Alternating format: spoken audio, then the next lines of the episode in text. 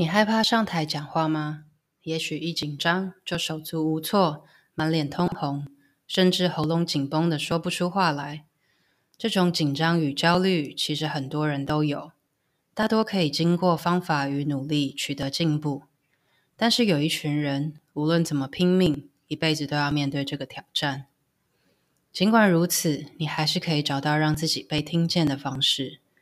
今天这一集和你介绍日本小说家重松清的故事。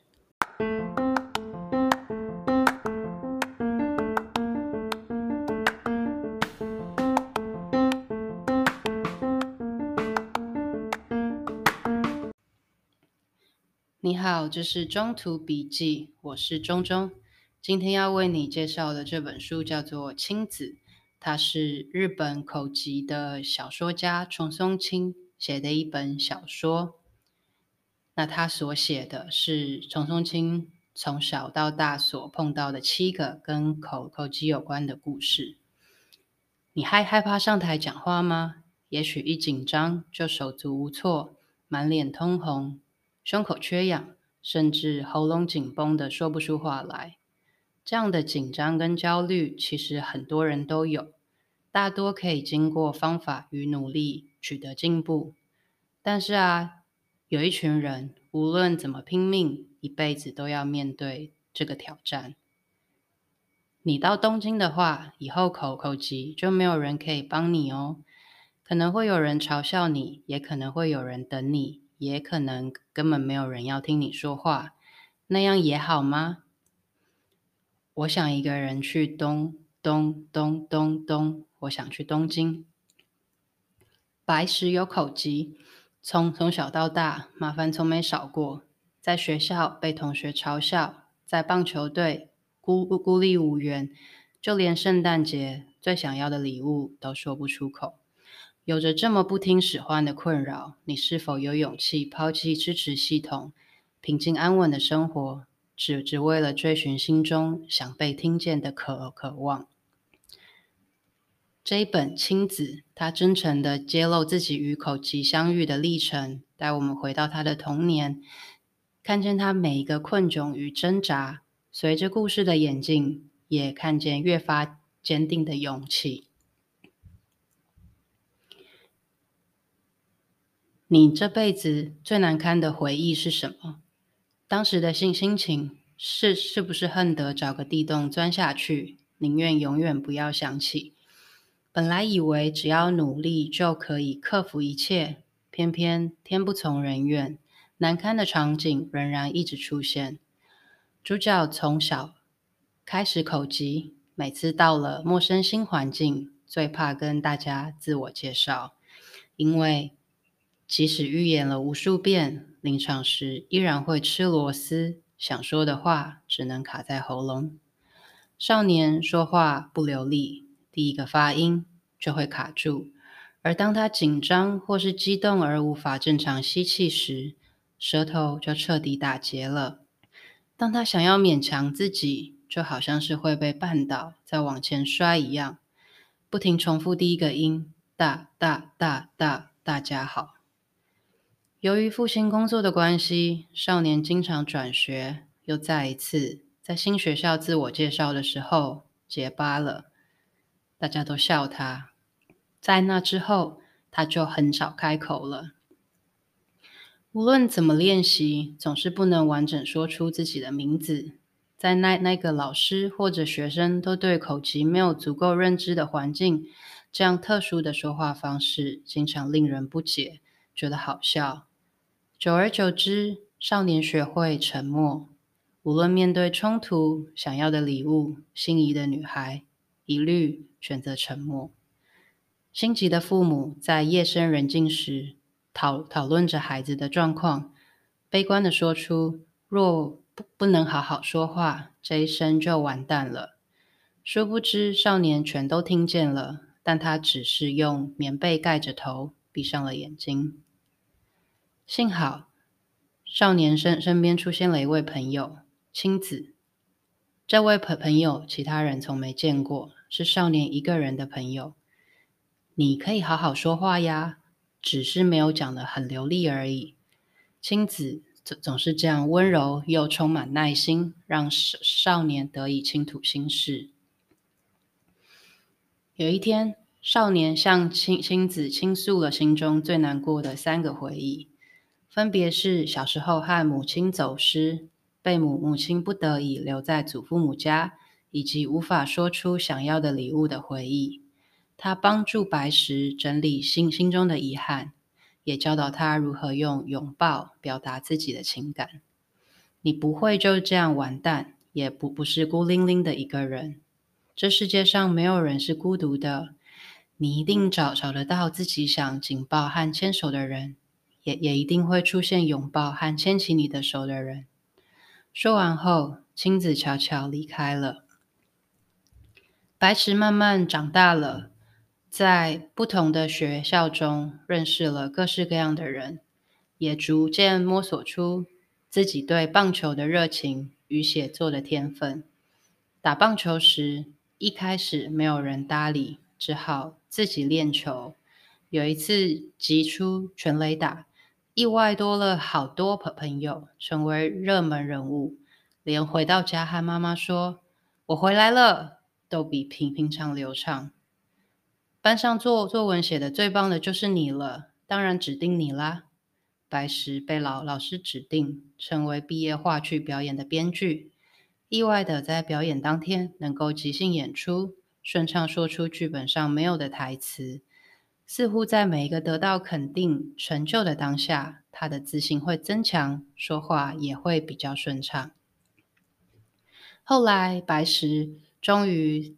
在一个地方待了超过三年，也终于不再是外来者，因为有了新的转学生，他对新新的转学生非常能够同理，愿意为他说话，替他争取。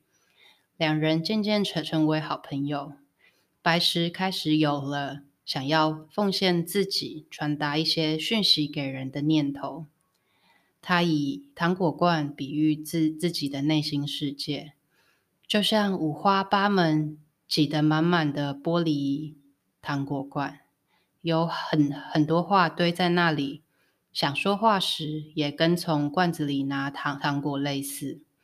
他有想要的糖果，但是拿这颗糖果却令人感到畏惧，所以他总是选择比较好拿的糖糖果。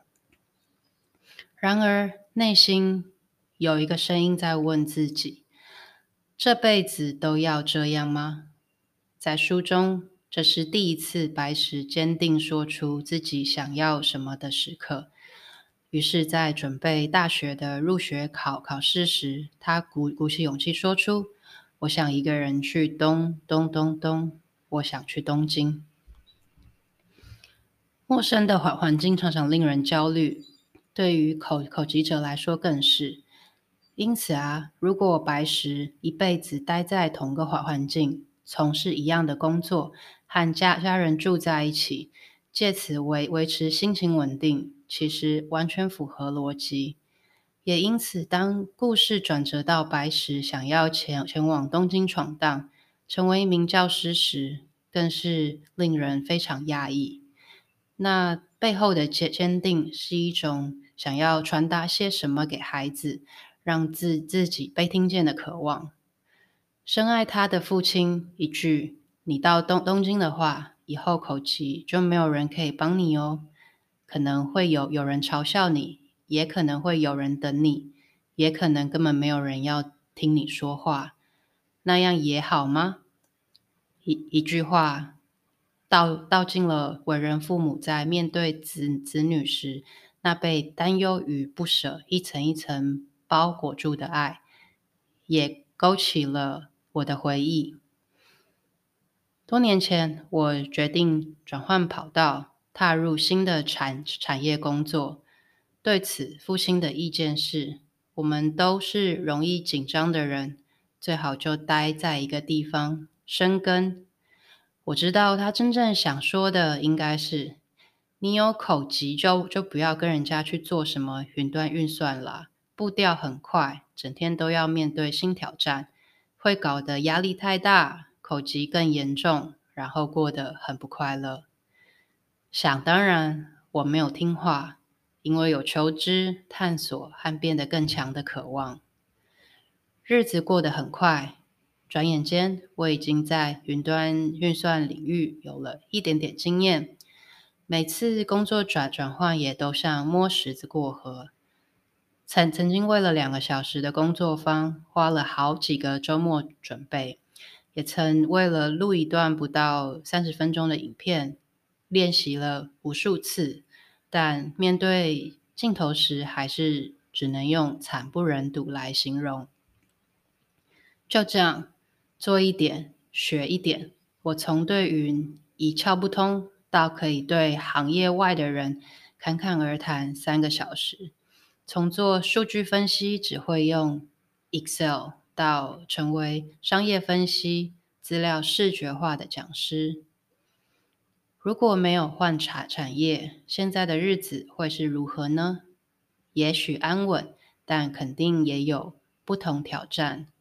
人生道路的选择从来没有标准答案。但是，当面对选择，我希望至少你能像白石那样，尽管心中有千言万语卡在喉喉咙，也能坚定的说出：“我想一个人去东东东，我想去东京。”无论你怎么结巴，我都认认为那是敲进我心房的声音。我会静静等候你的开始。长大后的少少年渐渐有勇气。自自我揭露，也把温暖传递给身边的人。不仅说话稍微流利了一点，还开始懂得幽默，会自我解嘲，形容自己，即使卡在某个字，也觉得没有关系，因为已经学会以笑容含混带过的厚脸皮功夫。你也听过父母对小小孩说，你如果不能怎么样，就完蛋了吗？我有时会想，到底完蛋是什么？是父母完蛋，还是孩子完蛋？我认为啊，那其实是父母对于小孩发生这这样子的状态产生焦虑、害怕，借由说说出这些恐惧的句子，表达自己的情绪。孩子当下可能还无法分辨，这个课题其实是在父母，而不是在自己，却有可能因此受负面情绪影响。还好，白石后来发现了自己的礼物——写作，成为一位写故事的人。那你找到自己的礼物了吗？今天的分享就到这边。希希望你会喜欢，那我们下次再见喽。